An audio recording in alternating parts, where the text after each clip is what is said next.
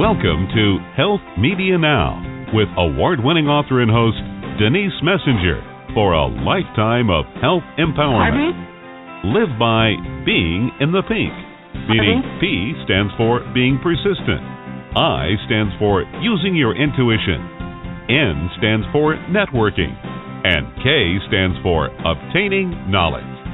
Preserve and protect your health by listening live every Wednesday at 4 p.m. Pacific Standard Time and 7 p.m. Eastern Standard Time. Our guests entertain and share cutting edge information. They share with you what may have taken years to achieve through experience in their field. Become inspired and motivated. Reach your full potential with fascinating tips and products. Receive a lifetime of benefits from authors, doctors, practitioners, healthcare providers, and learn about exciting new products. You asked for it, and we deliver. Now, here's your host, Denise Messenger. Hello, listeners. Welcome to our show today. It's October 29th, 2014. We're going to be talking today about malpractice. And our special guest is William Harvey. He um, he's also the author of, of a book called Malpractice.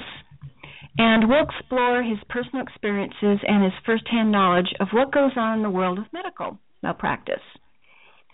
Apparently, he has years of experience on the front lines, and the clash between the medical and legal professions can be quite profound. Hello, William. Thank you for joining us today. Hi, Denise. Thank you for inviting me onto your show. It's a pleasure to be here. Wonderful. I'd like to start my shows out by asking my guest how you got on the path of malpractice. Um, I was uh, I practiced as a neurological surgeon in uh, California for many years. I'm now retired. Two of the caveats I should mention is number one, I've been retired for a while, so I may not be up on the latest uh, changes in the malpractice field, although I have tried to keep up with it.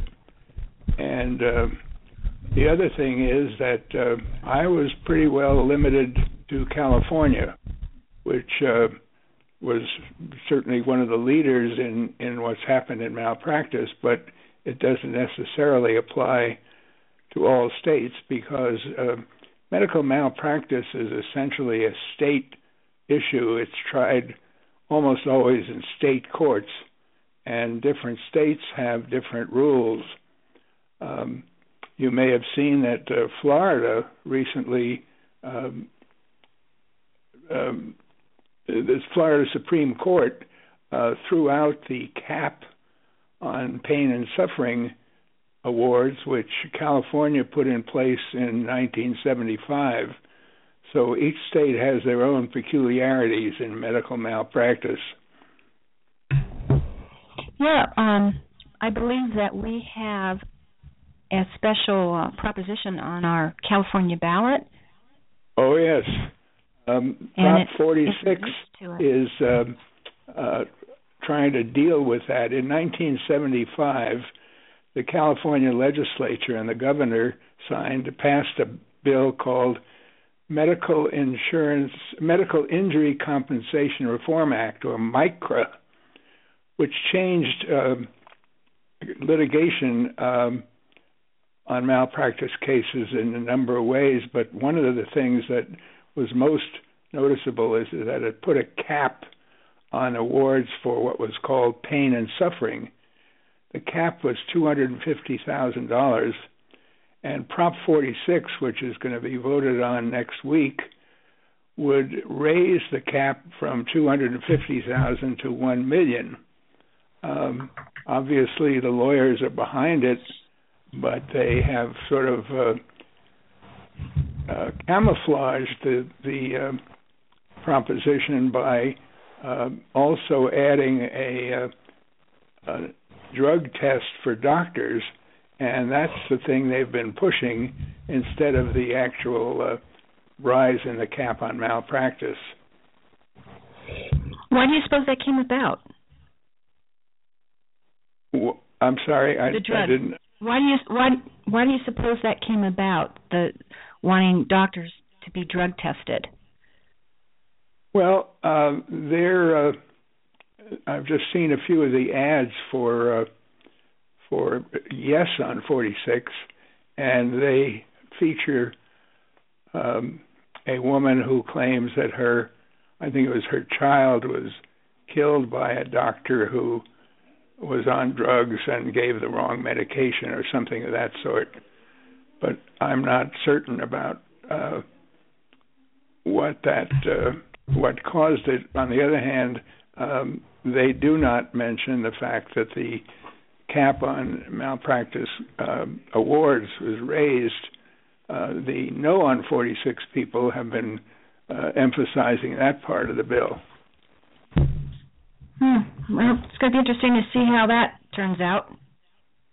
It'll be very interesting. I agree. It's surprising to me that um, the lawyers waited this long to try to raise the cap. I thought it would happen sooner than this. Mhm. Mhm. Well, it all has to do with economics, and uh, absolutely. California, I don't believe is doing the greatest in that area. So people have to make a living, right? Well, everyone wants to make a living. Um, the question is, um, how high should these pain and suffering awards be? Because that uh, those amounts get passed on through through medical insurance and uh, raising the costs of medical care. Uh, hospitals and doctors have to pay higher um, insurance rates, and of course, then they have to raise their prices to try to continue to make some sort of a profit. So let's talk about your book malpractice. Thank you. I'd you like to. The, how did you come up with the idea to write the book? Ah, well, um, for for a number of years, I uh, was involved in uh, medical malpractice uh, litigation, um, occasionally testifying in cases, and uh, at one point I was the chair of a hospital committee to which every malpractice case involving the hospital uh, was reviewed by this committee. So I had a fair amount of experience in, in uh, uh, reading and uh, hearing about medical malpractice cases in California. Um, a few of these cases uh, stayed with me. Here's I'm long since retired, but some of these cases stayed with me. Um, the details and the the personal tragedies and all that. And uh, about five years ago, I had continued to think about it, and I thought, why not write a book about it to sort of get it down? And uh, I wasn't going to write nonfiction because the, the actual cases are well documented in the uh, in the legal literature. So for the first time in my life, I decided to try to write a novel, a, a piece of fiction, and uh, so I sat down and over a few years wrote this book, which is um, realistic. It is based on an imaginary case that I put together from bits of several cases that I had seen or been involved in. Uh, although the actual case in the book never happened, it could have happened because I, I think everything in there is realistic, and many of the things happened in one case or another. But I found that um, writing a novel is very different from writing nonfiction. And all of a sudden, I had characters because a novel has people in it. And so if you have a malpractice case, you immediately have a plaintiff's attorney mm-hmm. and immediately have a judge and you have witnesses and suddenly I was dealing with people as well as the actual case. Um, I found it fascinating, and I found that these these imaginary people sort of took over my life, and uh, they came to life, and it was almost as if they were they were dictating to me what to write. Uh, I realized that a lot of this came out of my my unconscious and my conscious, but uh, it was an interesting experience, and I found that over a year or two, um, my whole attention was taken up with these people, and my my wife found that I was often mentally absent. She'd say, "What's going on?" and I'd say, "Oh, I was thinking about my plaintiff's attorney and what he was doing, things of that sort." Fascinating. And I've heard that. Go you went into I've heard that from world. other uh, interviews with authors that often the characters completely take over their lives. It's a fascinating experience. Sounds like it. I personally haven't written any fiction. Uh, it takes a lot well, of you imagination. Might try it. It's kind of fun. Uh, you find these people telling you what to do. That's great. but I also I had a serious um, um, goal. I felt that the term medical malpractice is well known to people, but most people, most laymen, are not familiar with what it really is, what it what it takes to prove it, what if they wanted to uh, say file a suit, they were unhappy with their care and they were thinking of filing a suit, what it actually involved and what was in the in the case itself and what they had to go through to uh, get a case into court. So it was it was partly a uh, an educational thing I had hoped, as well as uh, as well as an, an interesting and uh, courtroom thriller. I think. Yeah, they should make a movie out of it. I'm sorry. They should make a movie. Uh, that's exactly what I think. I think it's. I have so much uh, um, dialogue in there. Obviously, if you if you uh, have a trial, much of the trial is is talk. It's the lawyers and the judge talking. So, if you took that book and tried to make a movie, a lot of the dialogue is already written. And so that you took the words right out of my mind. It would make a good movie, I think. Let's talk a little bit about um, health care. How can people yes. ensure that they're getting the best quality health care, especially these days with with all the changes? It's very difficult uh, because with all of these um, newer systems, such as HMOs and PPOs and uh, Medicaid, you don't always get to choose your exact physician.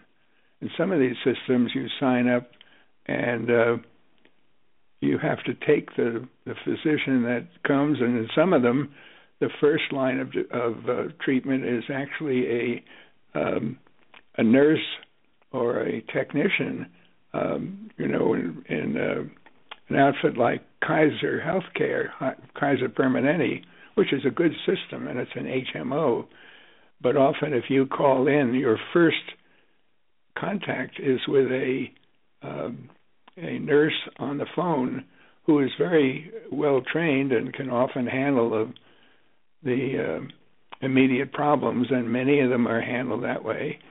And uh, I understand that uh, there's such a shortage of primary care physicians that uh, I know in California some of the uh, pharmacies and uh, uh, other uh, markets are beginning to think about having small drop-in clinics in their um, in their buildings, uh, manned by nurses, and then if the nurse can't handle it, it'll be sent on to a doctor. But the idea is that many things that a primary care doctor sees uh, can sometimes be handled by a nurse.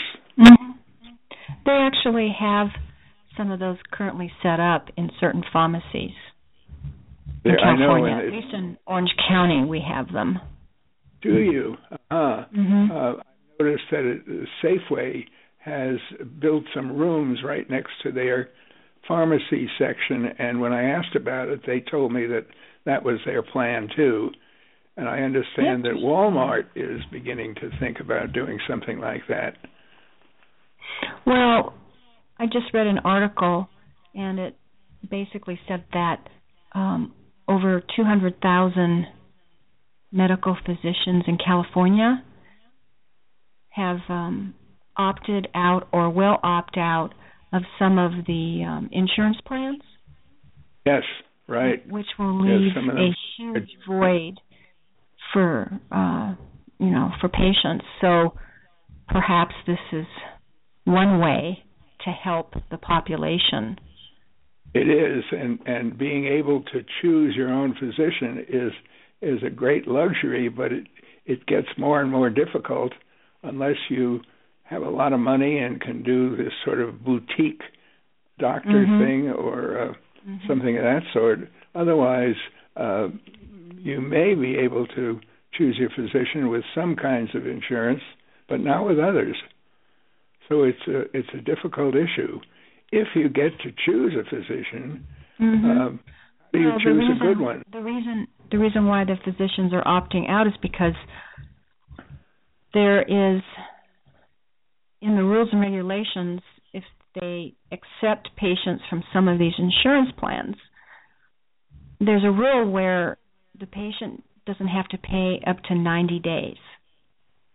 Uh-huh. And a lot of them aren't paying anything at all. Right. Plus, the reimbursements are so right. low that the physicians, their time, they just they can't dedicate their time to that. I understand, so, and I remember a study that said that uh, the longer it takes to collect a fee, the less likely you are to collect it. And so That's 90 days may be the point where a lot of people are just going to say the heck with it. mhm. Mhm. That's that's certainly uh, a, a problem. Um, well, over a million over a million people haven't paid their premiums in California. That too. That too. And uh, can you imagine a million people? all in all, it's it's a uh, it gets to be quite a problem. So what and are some choosing, of the ways? That, what are some I'm of the sorry. ways that people can? What are some of the ways that people can protect themselves from medical malpractice? No, I was just going to say that in terms of of choosing a physician, I've discovered recently that the best thing some people do in town is to go on on a uh, um, a, a website like Yelp, and it turns out that many physicians are evaluated by their their uh, patients on Yelp or one out one or another of those uh, of those websites where you put complaints in or you mm-hmm. people. So, I didn't know. I didn't oh, know yeah. that that, um, that Yelp I didn't was realize that that, so someone told space. me, uh, and they said just go on Yelp and you'll find out what people think about this doctor. Mm. I'd be more inclined to use the the other services that have been out there for many years. Well, certainly some of them will will give you, and then uh, in California you can uh, go to the state and find out if uh, there've been any malpractice cases against your doctor, or how many there've been. That's available. That, that information is available. Yeah, it just takes some research on everybody's part. Probably right. now it's more important than ever. Right. But even if you now, locate you were a saying physician, you were asking me another even if you question. locate a physician that you want to go to, you may not necessarily get to. right, right.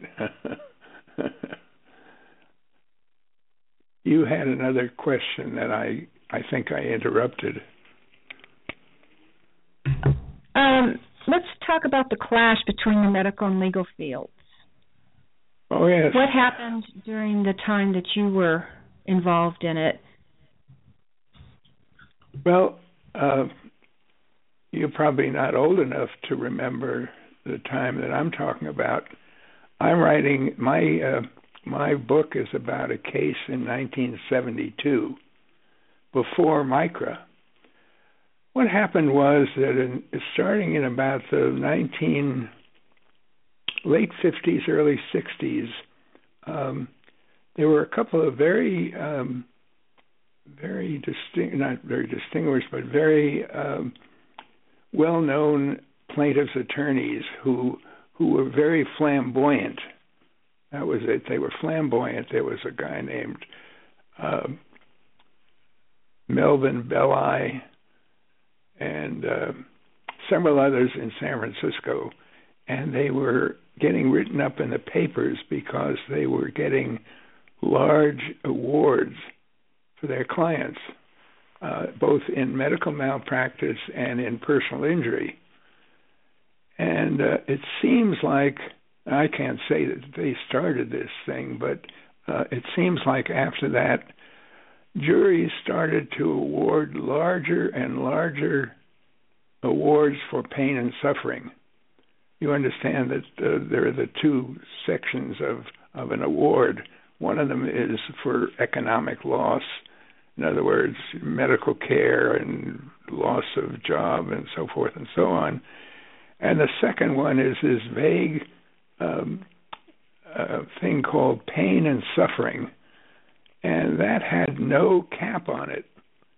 So gradually, uh, a jury would award uh, five hundred thousand, and then the next year it would be some jury would come up with seven hundred thousand, and gradually these awards were going through the roof.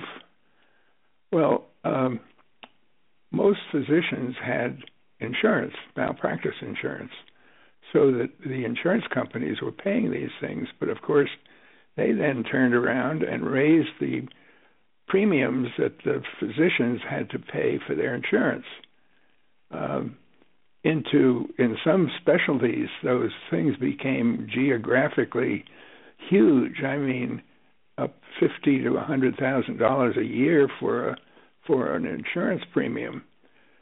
Well, either you had to leave practice or charge so much that no one would pay it, or uh, go to another state or retire, and a lot of people did. So uh, this progressive increase is what led to this uh, MICRA uh, law that the legislature passed in 1975, uh, which capped the malpractice pain and suffering.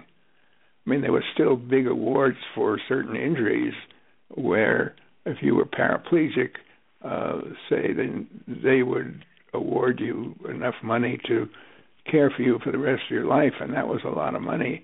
But it was the pain and suffering part was capped at 250,000. So uh, as I said earlier, I was surprised the lawyers waited this long, but uh, now they're trying to raise it to a million, which was not as high as it would used to go uh, mm-hmm. years back. Huh. Anyway, that was the that's the time I'm writing about. Okay, and, gotcha. Uh, California tended to lead the whole country as they do in a lot of things, and at that time, California, I think, was famous for this uh, these huge pain and suffering things. But now mm-hmm. we're seeing some of these happening in other states uh, that don't have the cap. And then in Florida, the Supreme Court just said the cap was illegal. Hmm. So uh, that leads things to an vary from state to state. It does. But uh, if I can go on to the Florida thing, it led to a very interesting suggestion as a alternative to the current way of handling malpractice. Uh, you've probably heard about tort reform. Tort sure. being an injury, which usually includes malpractice, but other things. And uh, this um, this uh, assemblyman in Florida is suggesting that the whole system be changed in Florida, and instead of having insurance companies pay uh, uh, do uh, malpractice insurance. He wants to turn the whole system into something similar to workman's compensation, where it takes it out of the courts and the uh, physicians and hospitals, everyone pay into a fund that the state holds, and then there is a panel of physicians, I suppose probably physicians and lawyers, who review every case that would have been filed for malpractice and determine whether it is valid or not. And if valid, then they pay out of this fund uh, whatever they think is the right amount. Um, so it cuts out the whole court thing, and it cuts out a lot of the um, a lot of the uh, um, testimony that now needs to be done in court to prove or disprove standard of care and stuff like that. It goes right to a group of physicians and lawyers, and uh, quickly.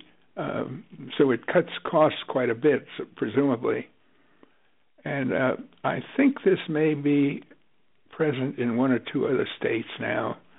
Um, I've read about it in one Midwestern state where they had a fund, but recently one physician had so many claims against him that the fund went broke.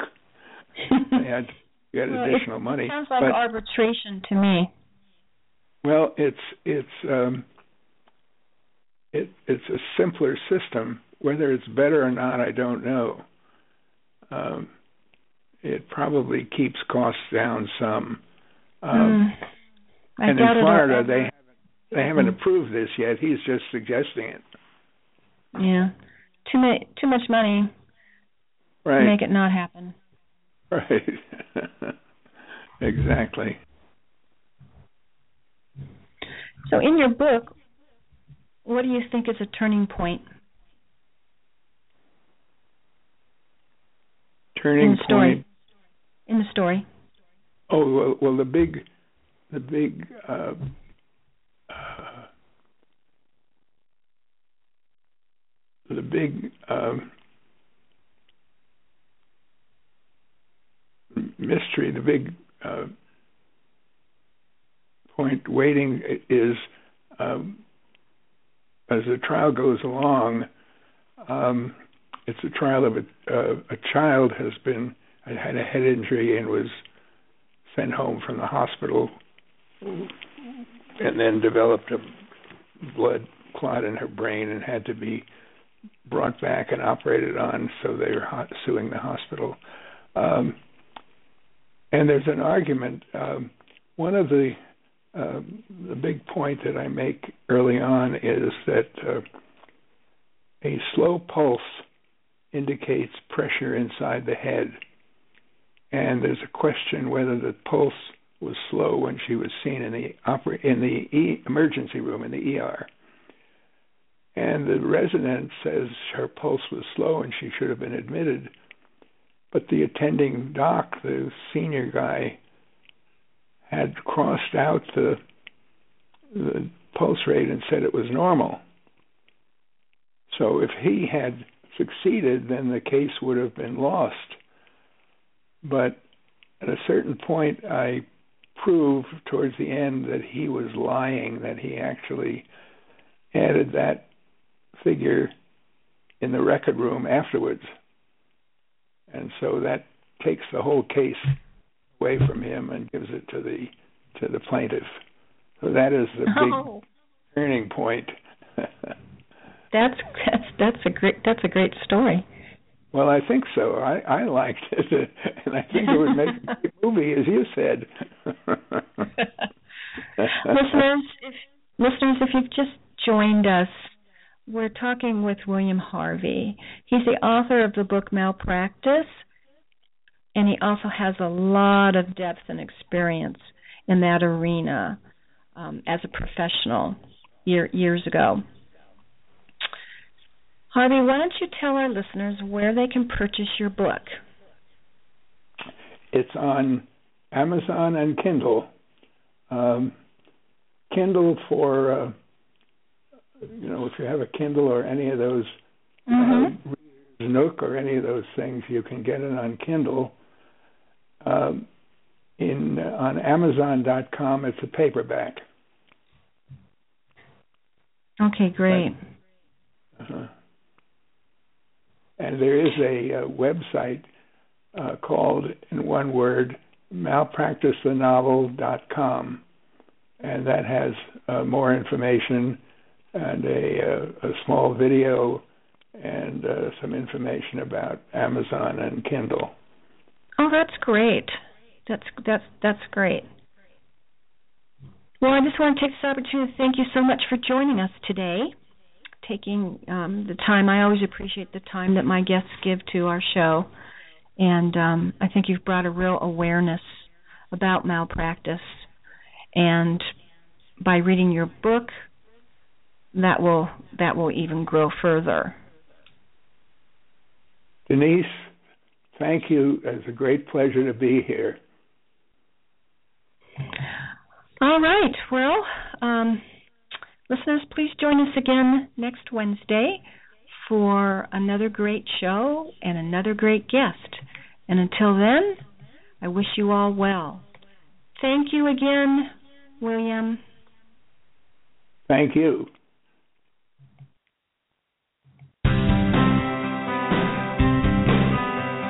We celebrate our listeners worldwide and invite you to contact Denise at www.healthmedianow.com with any questions you may have and follow her on Twitter at Health Media Now and Facebook at Health Media Now. For those interested in an advertising campaign on her show, contact Lisa at KnowledgeWorksPub.com. Be sure to visit Got Cancer Now What com for information on Denise Messenger's award winning book, Got Cancer? Now What?